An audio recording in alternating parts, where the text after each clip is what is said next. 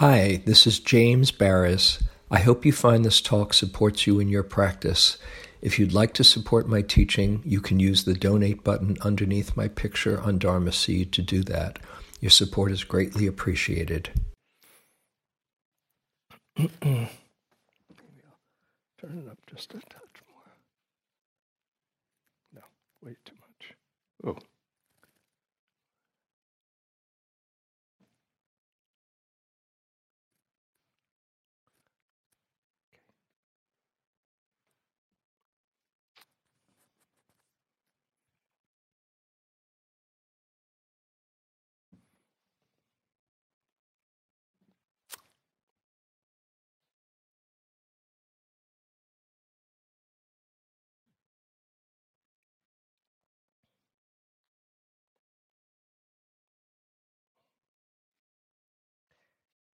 Beautiful day today, wasn't it?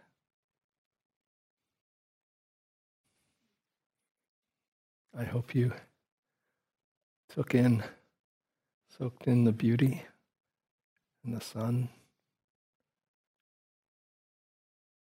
and the nature and being outside.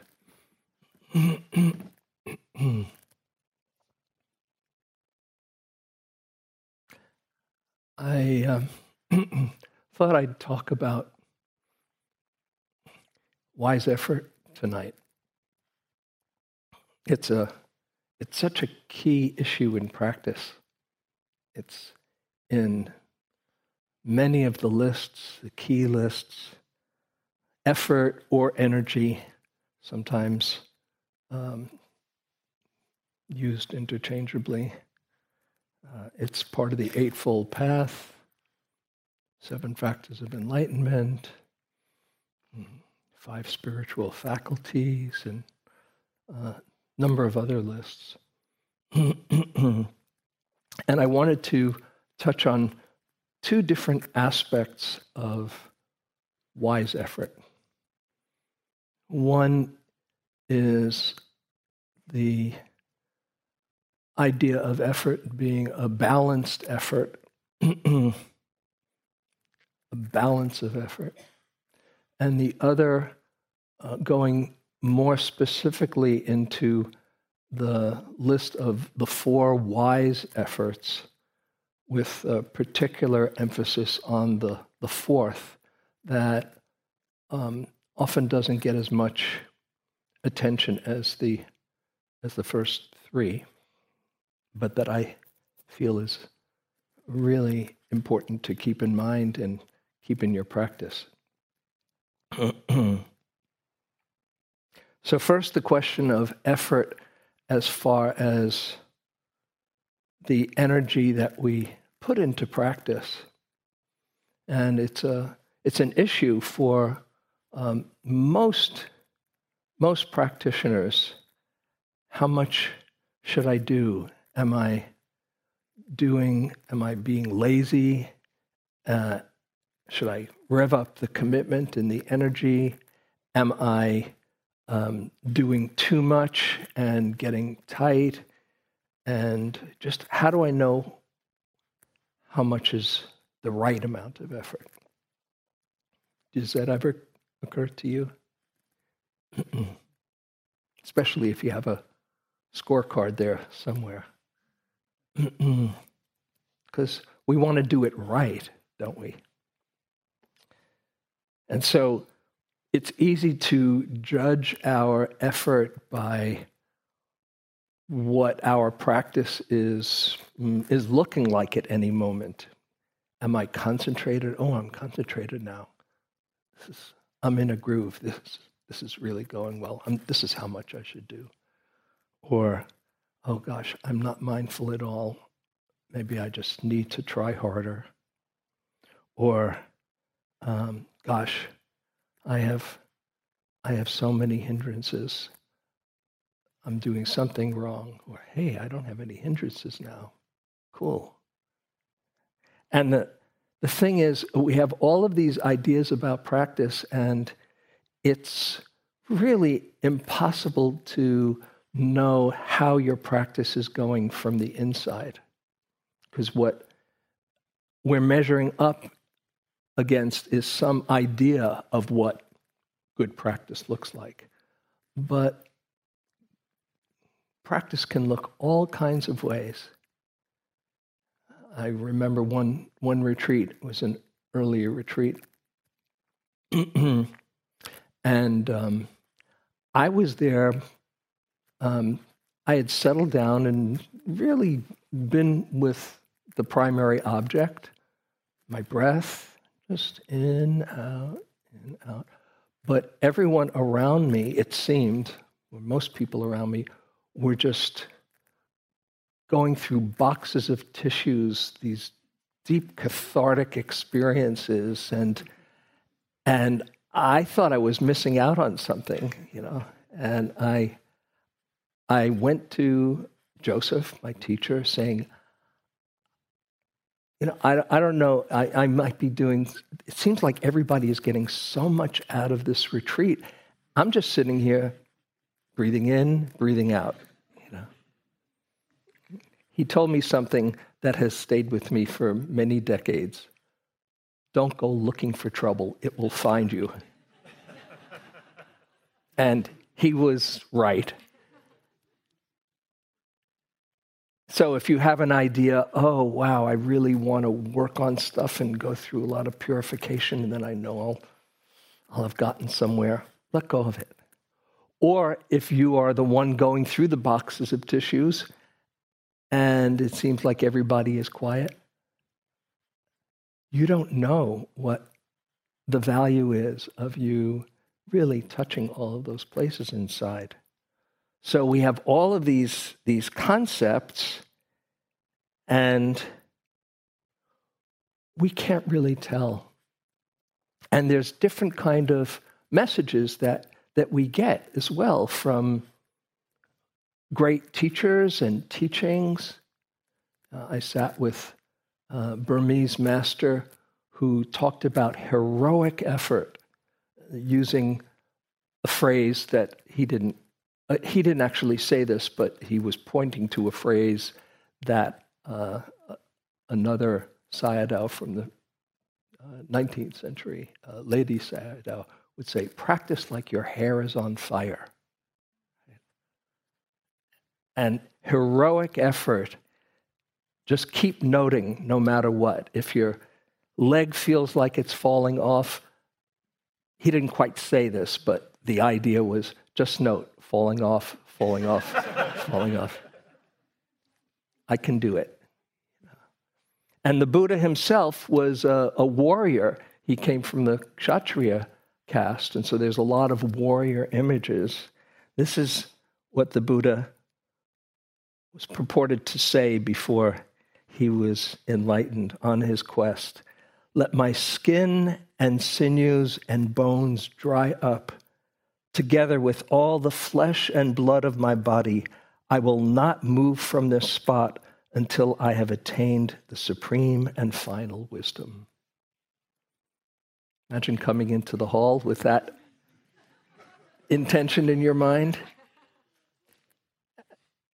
And so, and I, I do know how, how um, powerful and beneficial it is to practice that way. That was in my in my earlier days, I was a kind of samurai warrior, not because I was well, generally it wasn't because I was trying to be tougher than everyone. Well, sometimes maybe a little, uh, but just because I was in, in love with the practice and it was so compelling, and I just wanted to see everything and just something that I don't think I mentioned it here, that happens that as your mindfulness grows stronger, um, everything becomes more interesting.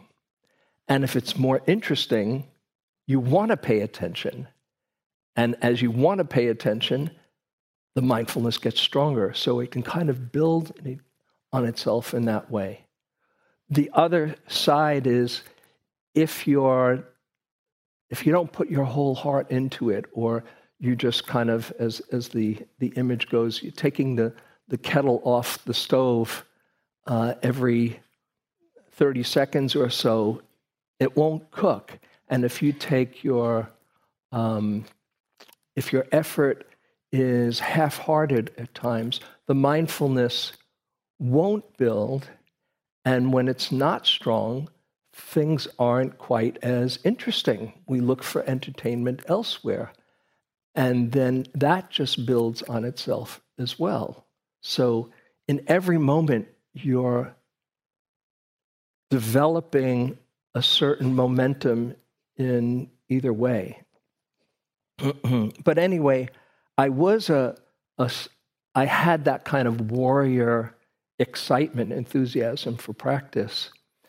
But that can uh, backfire as well. And on one retreat, I I hadn't I was I liked to go slow and I hadn't gone out or taken a normal paced walk for a couple of weeks actually. I was just kind of crawling everywhere.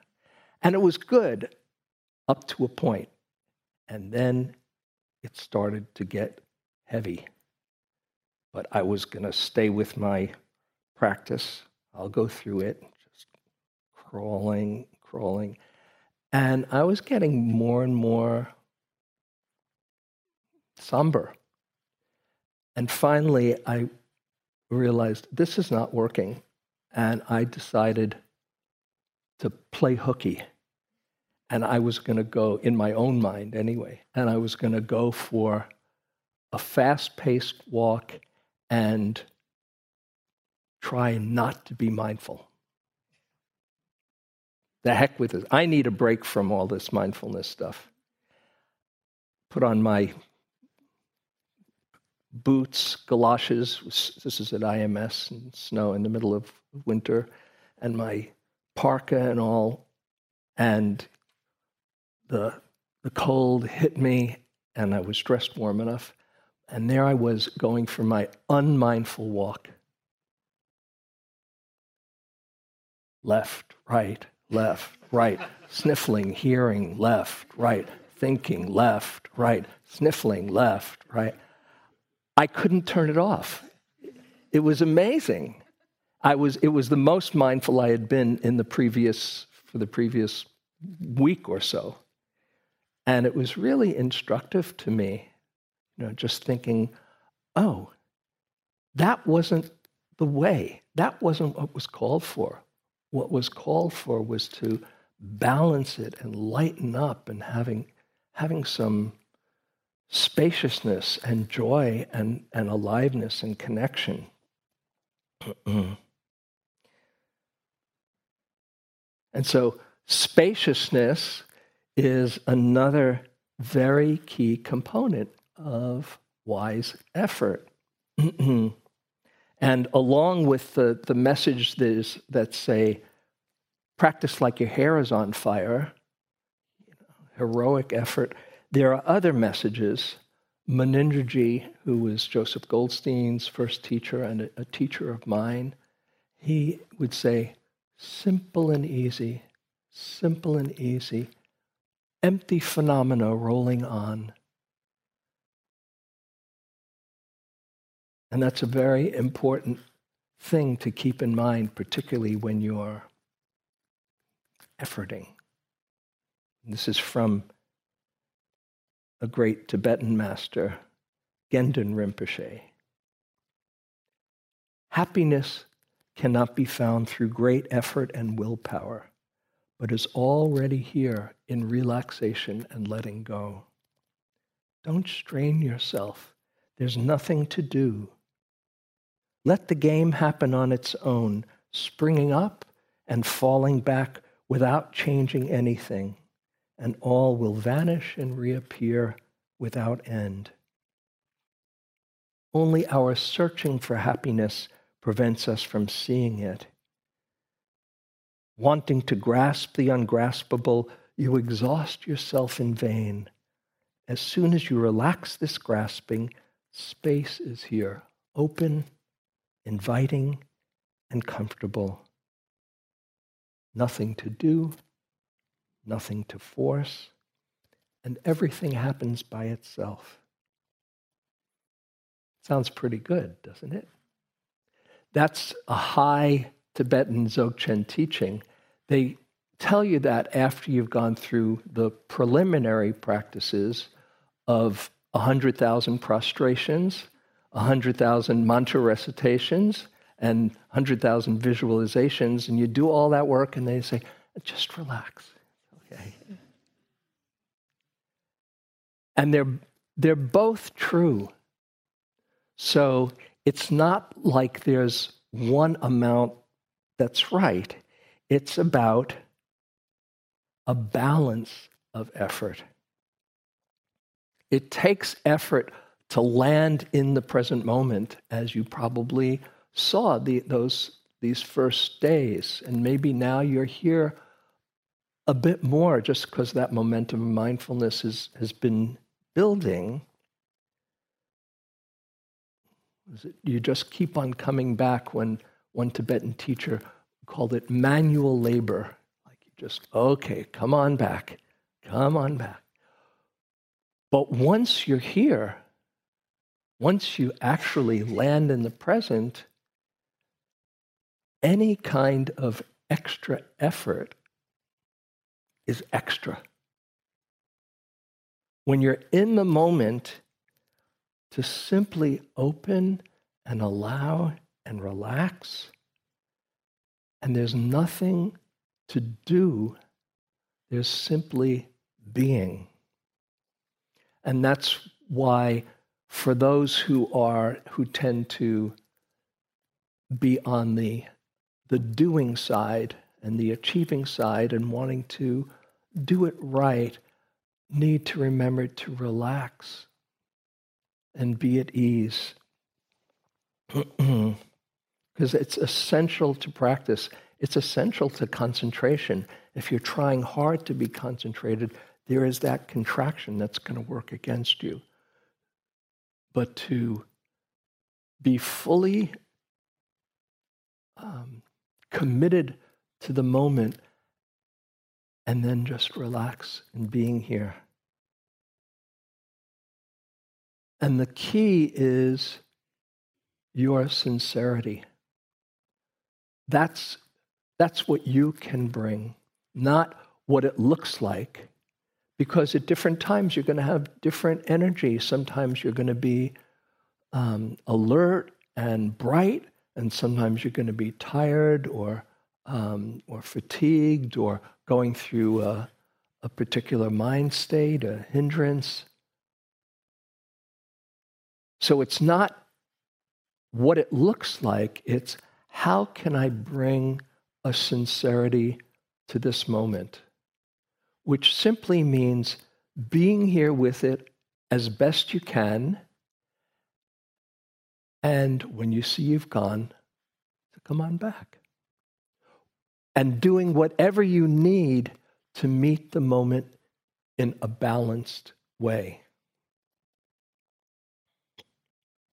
So keep in mind if you're evaluating your effort or what you're putting into practice, into your practice, just keep on tuning into your sincerity that you're bringing, which might change from moment to moment.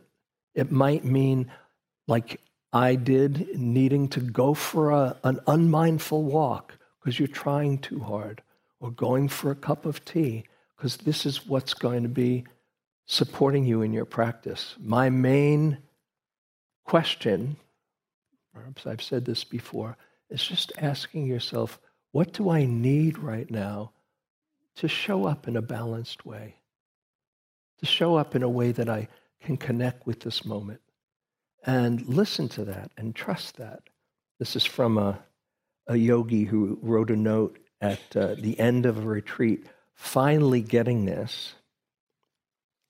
He wrote, It is indeed a huge relief to realize that I'm not in charge of my thoughts, that they come up completely unbidden.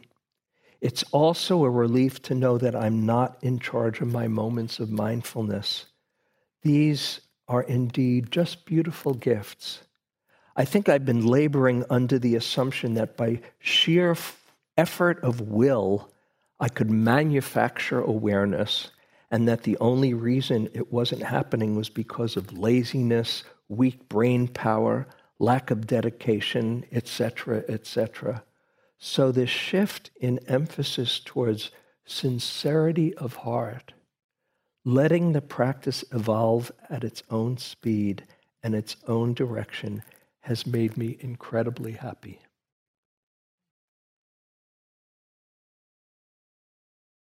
When you let go of thinking that you're in charge of the program, what a relief to just you put your heart into the practice in as skillful a way as possible, and then trust that the practice knows how to lead you onward. Along with relaxation is interest. It's so it's not just, oh, I'll just kind of take it easy, you know. Yeah, if I'm mindful, I'm mindful. If I'm not, I'm not. Yeah, I'm, I'm just relaxing. It's it's really being interested and wanting to learn. That's the key. That's where the effort becomes effortless because you're just interested. When you're really interested in something, does somebody have to cajole you to paying attention? If I'm watching the Golden State Warriors, nobody has to tell me, oh, pay attention now. I, am glued. Come on. You know, I've let go a little bit better these days, but so interest is the key. I, have I've shared, some people have heard this. I have a birthday card uh, that I've never given away because it's my prize. And it's of this little baby who has obviously taken a, a booger out of his nose and he's looking mesmerized. And you open it up and it says, You always were easy to entertain. Happy birthday. That's, that's my aspiration to have that kind of wonder, which we came into this world with, and to really nurture it, to just, just be interested. So for me, as I often say, if I'm leading a meditation to bring a kind, interested, relaxed awareness to the moment. Three simple words, but what those words are pointing to is metta, an attitude of metta, and the seven factors of enlightenment two sides in those two other words. Interested, that's interest, uh, investigation, uh, energy, and joy, which is sometimes translated as a keen interest in the object, and relaxed, calm, concentrated, or unified, and equanimous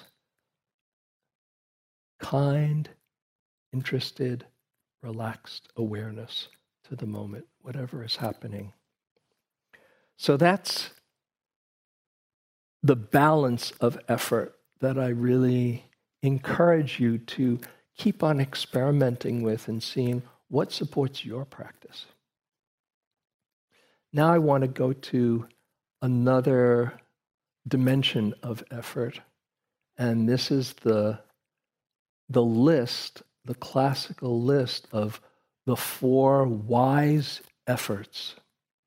And probably many of you are familiar with this. And I, I might have mentioned it in passing in the uh, previous talk. There are four aspects to wise effort two having to do with unwholesome states, akusala. Did I mention this before? Yeah. No. Unwholesome states or akusala. Unwholesome states are another way of saying states that are um, that are suffering and that lead to more suffering. greed, hatred, delusion, you know, the big three, or attachment, aversion, ignorance, same thing. Um, judgment, jealousy, um, fear, although that's not a classical in the list, that's really at the bottom of them all. All the difficult emotions, sorrow, um, um, confusion, you know those, right? And the Buddha says to guard against those states from arising as best you can. Do what you can to minimize the stimulation of an unwholesome or a, a, painful state. But they arise. That's part of being alive. And when they arise, the second of the wise efforts is when akusala, an akusala state arises, to learn how to overcome it. Learn how to skillfully work with it, whether it's fear or sadness or worry or any of the hindrances or doubt. There are all of these tools, mindfulness being the main one, to work with those difficult states.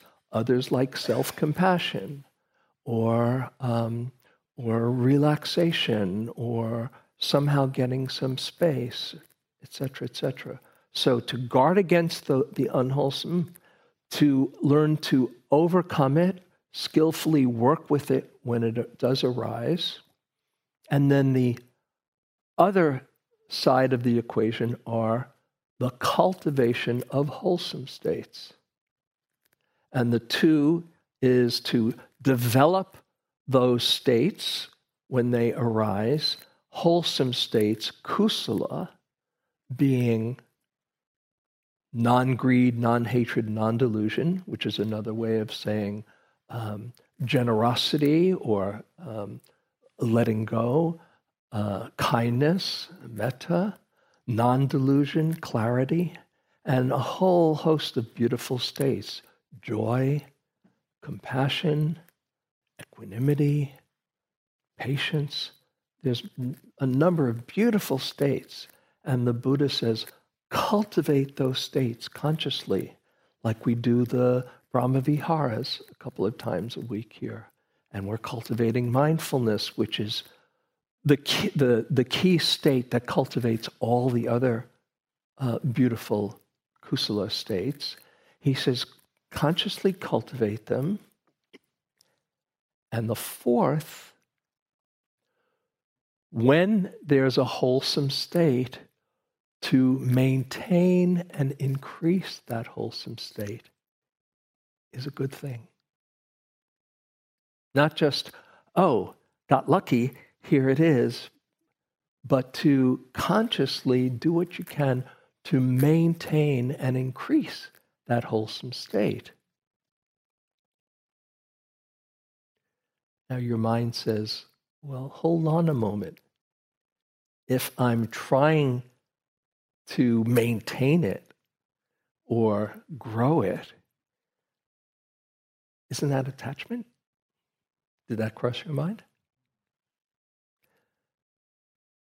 But remember, I, I shared in the, the last the last talk about expansion and contraction. All the akusala states are states of contraction.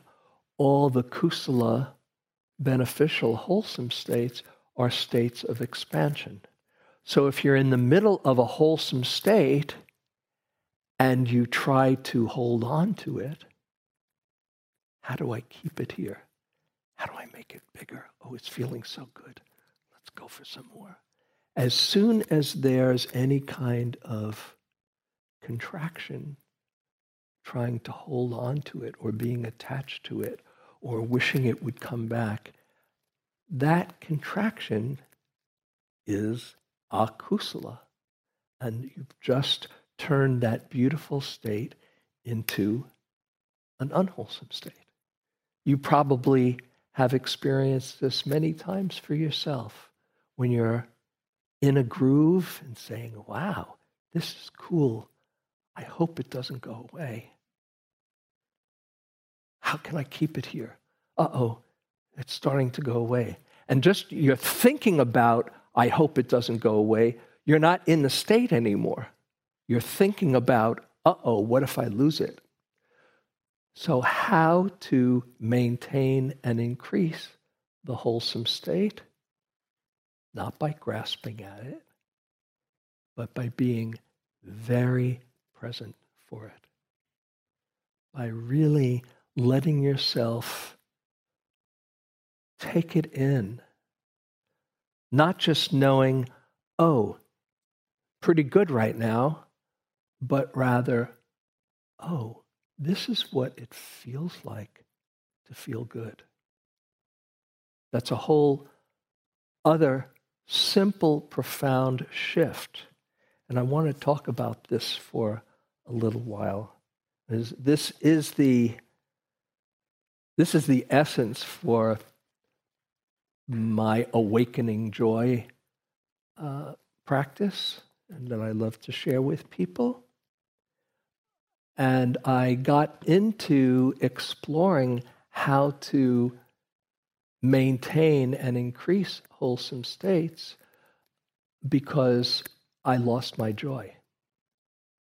I had a, a pretty long honeymoon period where I was telling everyone, you just have to be mindful, you just have to be mindful. And they would kind of keep their distance from me after a while you know, I'd get enthusiastic about things, and it took me a while to get hard sell is not the way to go. And I had this long honeymoon period. It was for about 10 years where mindfulness was the key, was the answer to everything. Until at some point, as can happen, I became very serious about my practice.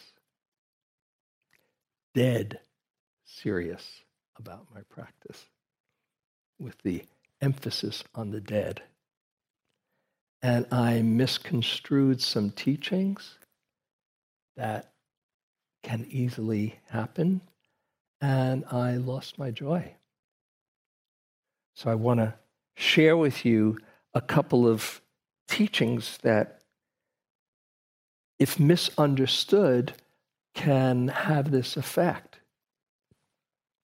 One is um, the very profound understanding of something called samvega, S A M V E G A, samvega. This is the definition of samvega by uh, Thanissaro Bhikkhu. The oppressive sense of shock, dismay, and alienation that comes with realizing the futility and meaninglessness of life as it's normally lived. A chastening sense of one's own complacency and foolishness in having let oneself live so blindly and an anxious sense of urgency in trying to find a way out of the meaninglessness, the meaningless cycle. Whoa.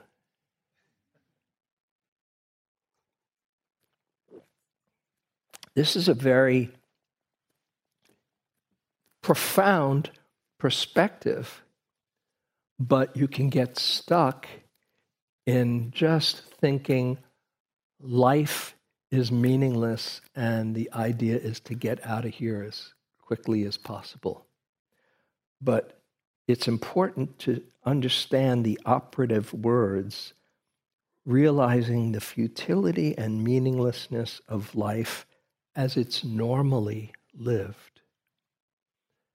As it's normally lived is buying into the idea that the game and happiness is about getting as much as you can, more than the next guy. And that if you put your moments of gratification close enough together, you've won.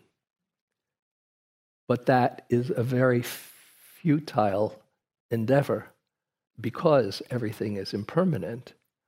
So when you realize, oh, that's not where happiness lies, there's another way to go about it. And you realize, oh, I don't want to get caught in that hypnosis anymore. I want to be free. And probably everyone here has had some taste of that or glimpse of that. And it can get very strong at times where you are really motivated in a very deep way. Ah, Samvega. But it can be misunderstood. Let's get out of here as quick as we can. Another very high state and understanding is, uh, is called nibbida, N I B B I D A, where the teachings talk about seeing these five aggregates, this body and this mind, in a different way than most of us that are entranced. And this is one definition, and it depends what translation you have. I'll share with you three brief translations of this word nibbida. A person practicing in accordance with the Dhamma, knowing things directly as they really are, sees what is impermanent as impermanent with right view. Therefore, one should abide in the utter disgust for the aggregates. That's translated by Woodward. One should abide in utter disgust for this body and mind. Whoa, I was having a hard time just even starting to make friends with myself in the mirror. He's saying, have utter disgust. Here's another. When a bhikkhu is practicing in accordance with the Dhamma, he should, they should dwell engrossed in revulsion towards the aggregates. Not much better, huh? But here's another one. When one sees it thus as it actually is with proper wisdom, one becomes disenchanted with the aggregates.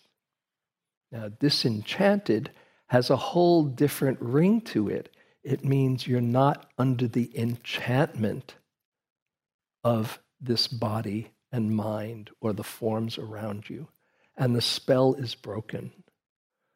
So it's easy to misunderstand and thinking, oh, I'm supposed to have disgust for this body when you're trying so hard to start to make friends with yourself. Here's another way that the teaching can be misconstrued. This is Ajahn Sumedho. I think I've, we've mentioned him before.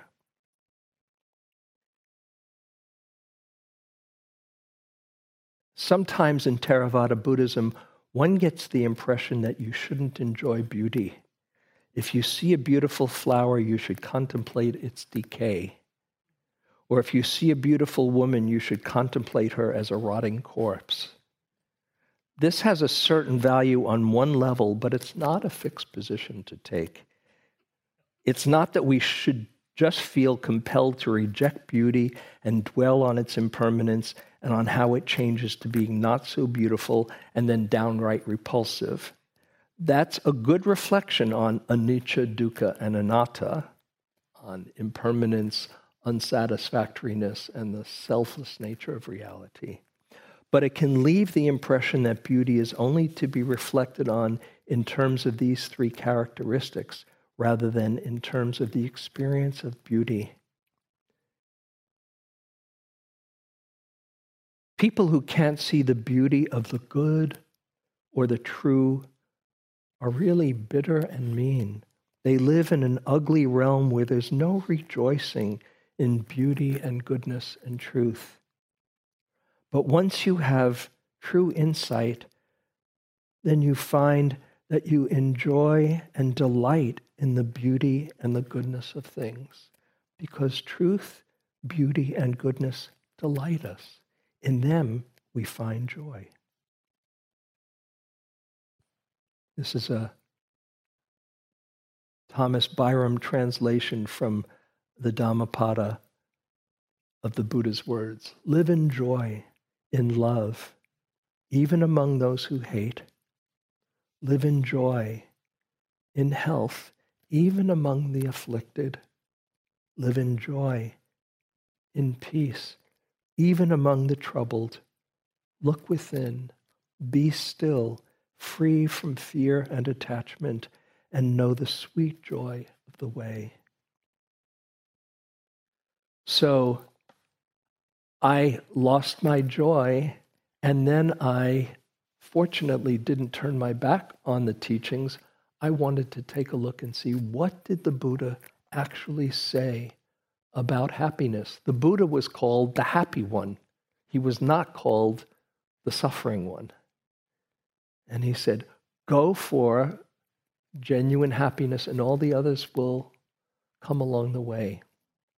The Dalai Lama, that beautiful embodiment of joy, who wrote a book, The Book of Joy, with Desmond Tutu, he writes in his book, The Art of Happiness, which is a beautiful book. The first line in that book is The purpose of life is to be happy. Just take that in. The purpose of life is to be happy. Now, he's not talking about putting a big smiley smile on your face and dancing around, but he's talking about getting in touch with the true happiness that is possible, that's right inside of you. And the more you get in touch with your true nature, the more everybody benefits from it. Because they can feel that and we affect each other. And so to really come back to your true nature, this is, just I brought a picture of, just to remind you of your true nature. I don't know if you can see it from the back. This is uh, Chloe Thomas from Melbourne, Australia, who she wasn't quite nine months after conception because she was born prematurely, and this was still those early days. This is your true nature. This is what you come into the world as. And if you are fed and diapered and given a little bit of love, what does a baby do? Squeals with delight. Wow, isn't life wonderful? You might say that was a long time ago. I don't know if I ever had that. But you come into the world, that's your nature.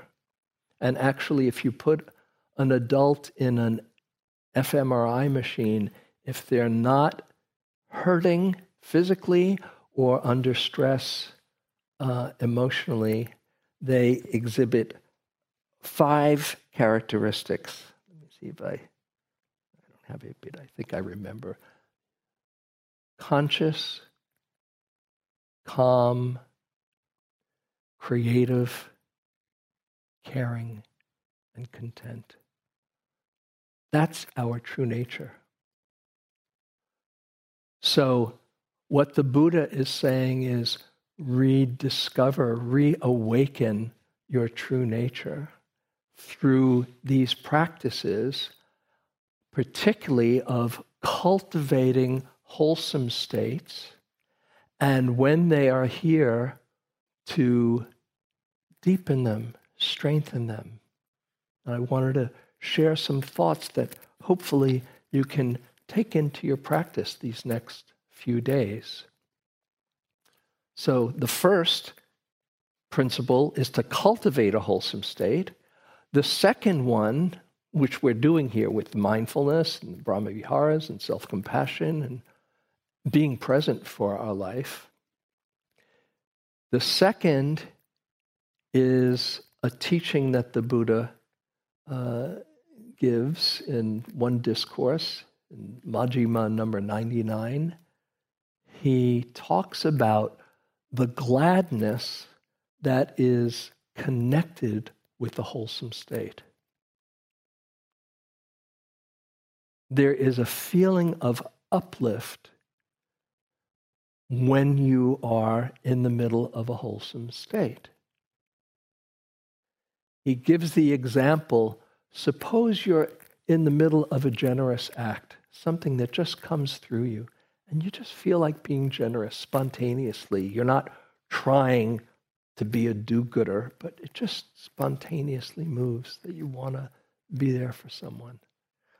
He says one should think, I'm being generous now. This is his recommendation. Oh, I'm being generous now. Not check it out. I hope everybody sees what a generous person I am, but rather, oh, notice how good it feels for generosity to move through this form. And then he says, feel that gladness of how good it feels. And the, the words in the discourse, he says, that gladness connected with the wholesome, I call an equipment of mind to overcome all ill will and hostility. Isn't that beautiful? He says, one gains inspiration in the meaning, inspiration in the Dhamma, just by feeling that gladness, how good it feels. Again, there's a difference between feeling pretty good and, oh, this is what it feels like to feel good. To direct some mindful awareness right to the wholesome state. We've been you know, sharing about the hindrances, which is very important to know how to work with them and overcome the unwholesome. But equally as valuable is to let the wholesome state be a subject of your mindfulness. Ah, this is a beautiful moment. Oh, it's such a beautiful day. Mm. There's happiness, there's peace, there's connection, there's gratitude. Don't miss it. Sometimes when people take the, the joy course, I've been told a number of times that because I, I say this a lot, the three words they get, don't miss it. And I'm offering that to you in these days. Don't miss it. And actually, even the interesting thing is when you're on the lookout for the good, not in grasping, but when you are including it in your in your practice, the more you look for it, the more you will find it because we are uh, subject to this thing that neuroscientists call our confirmation bias. And generally, we have a negative confirmation bias where the amygdala neuro cluster of neurons in our, in our uh, brain scans the horizon for what can go wrong. And if we're under stress, it particularly gets activated. And so many of us, most of us, just get, not most of us, and I bet maybe not here, but you can easily get into the habit of looking for the next thing that can go wrong.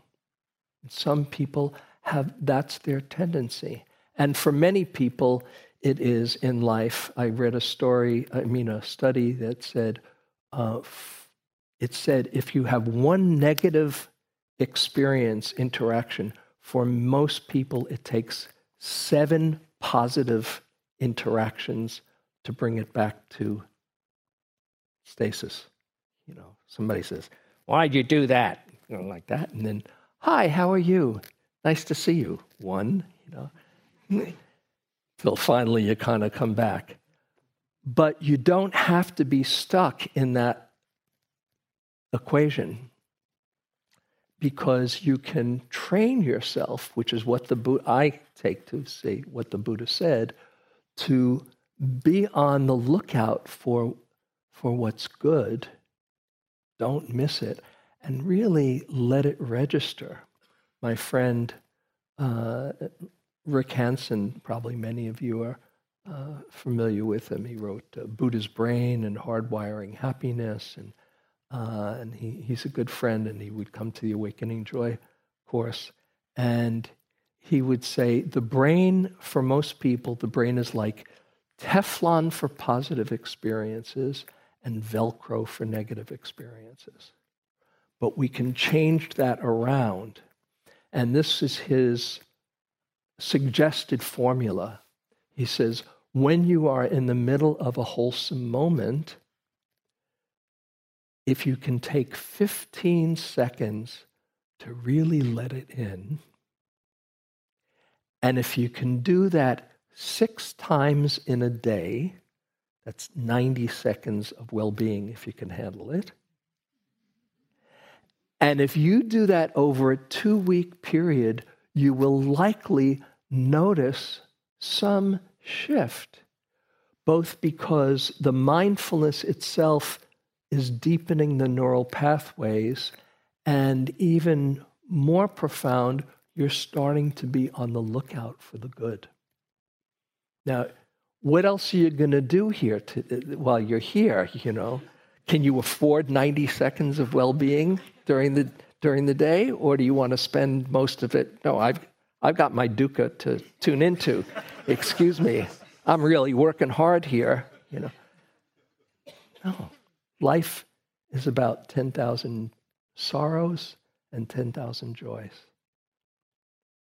And not to deny or diminish the hard stuff, but not to be stuck there and not to be living in la la land and thinking, oh, it's all wonderful, but the more you can tune into the beautiful, like Ajahn Sumedho says, the more it nourishes you so you have more capacity and space to hold the dukkha when it comes.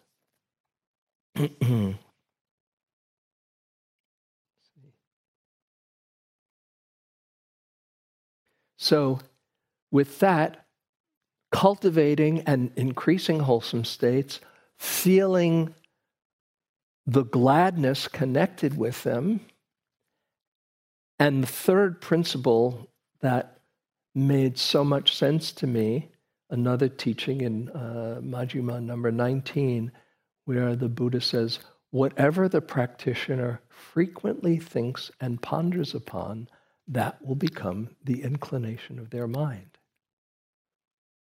Can you argue with that? We are creatures of habit. In modern neuroscience, the saying is neurons that fire together wire together. That's how it works.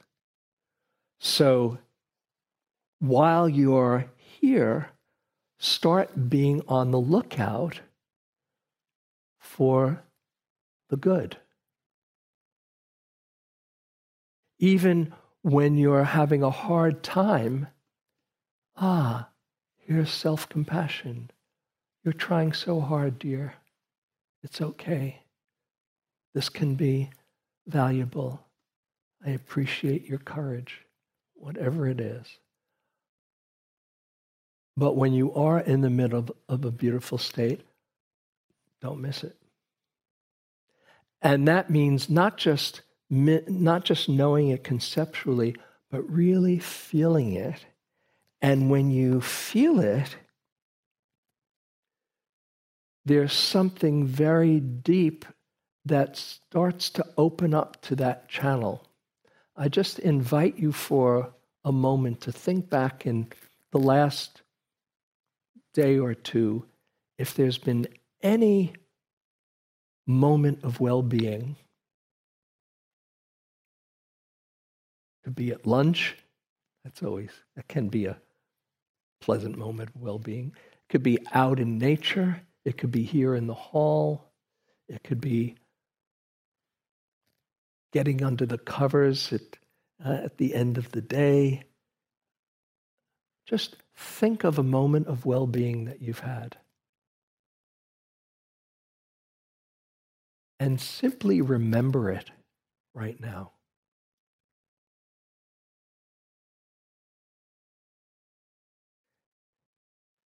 Does it feel to remember it? You're not trying to go for bells and whistles now. Just remember it. How does it feel in the body, in the mind, in the heart? And just enjoy it. Just relax and enjoy it. Okay, come on back. Could you get in touch with it? How many people remembered a moment? Okay. All you need to do when you're there in it is really let it sink in. If it's a very profound moment, you can simply remember and you can open up to that channel. What the Tibetans, I was speaking to John, John and I were talking earlier the Tibetans have this expression triggers for insight, where just like we can ha- be activated by something traumatic in our past, we can be activated by something beautiful in our experience. Like you, you hear a song from your younger days when you were having a great time and just makes you feel good. It's all in there. So those moments of well being are sweet and delicious, not to hold on to them, but just in the memory, you can open up to that channel, particularly if it was a very profound moment.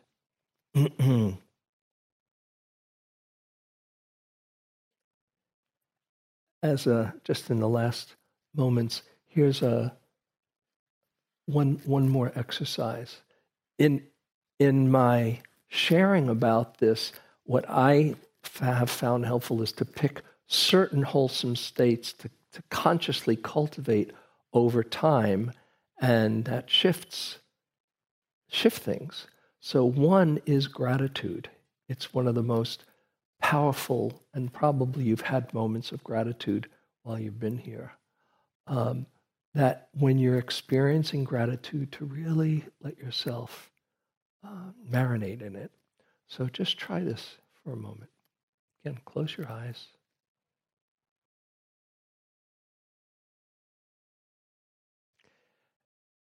And bring to mind some blessing in your life. Someone or something that you feel grateful for or grateful to. And call up an image of that person or that being or that situation so you feel more connected with it. And now give a simple, silent thank you right from your heart. Thank you. And as you get in touch with that gratitude, that thank you, just relax in that feeling. Notice how good it feels. Thank you.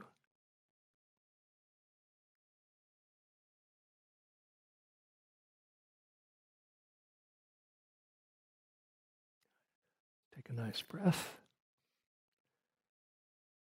And we'll call up a second blessing. You probably have so many.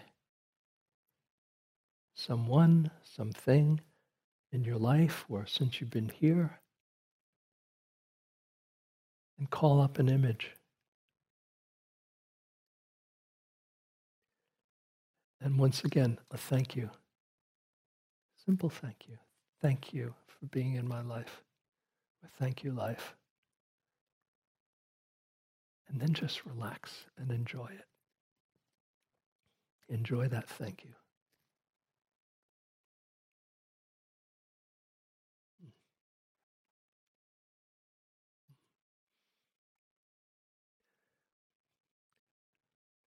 One last time, take a nice deep breath. Do things in threes in Buddhism a lot. One last blessing.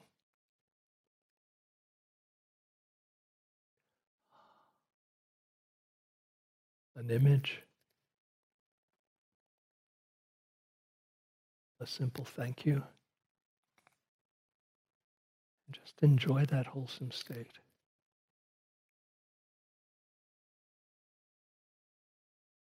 Nothing you need to manufacture or squeeze out. Just relax into it. Don't miss it.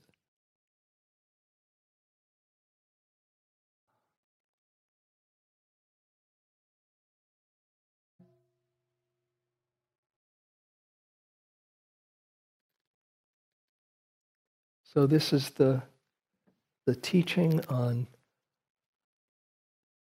wise effort, not just balance of effort, but in cultivating the wholesome and deepening that experience with our mindful practice. I'll just end with a short poem I love from Danna Faulds, just seeing how every moment this is possible. She says, It only takes a reminder to breathe, a moment to be still, and just like that, something in me settles, softens, makes space for imperfection. The harsh voice of judgment drops to a whisper, and I remember again that life isn't a relay race, that we will all cross the finish line that waking up to life is what we were born for. As many times as I forget, catch myself charging forward without even knowing where I'm going, that many times I can make the choice to stop, to breathe, and be, and walk slowly into the mystery.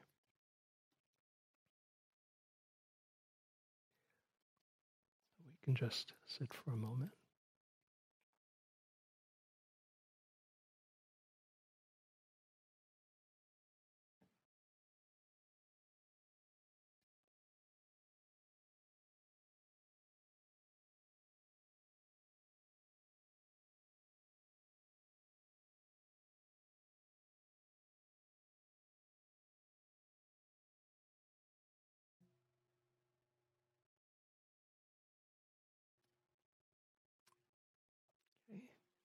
Thank you for your attention. And uh, we'll have a, a last sitting and chanting at nine, and I'll, I'll be in here and I'm going to do a, a, a, different chant, and uh, just as a little carrot, be a, a little teaching um, before we end at 9:20 that um, I want to offer you that I think you'll appreciate. So enjoy your walking. And if you do enjoy your walking, be here for it.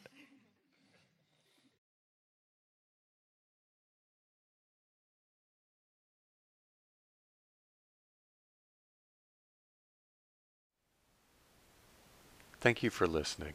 To learn how you can support the teachers and Dharma Seed, please visit dharmaseed.org slash donate.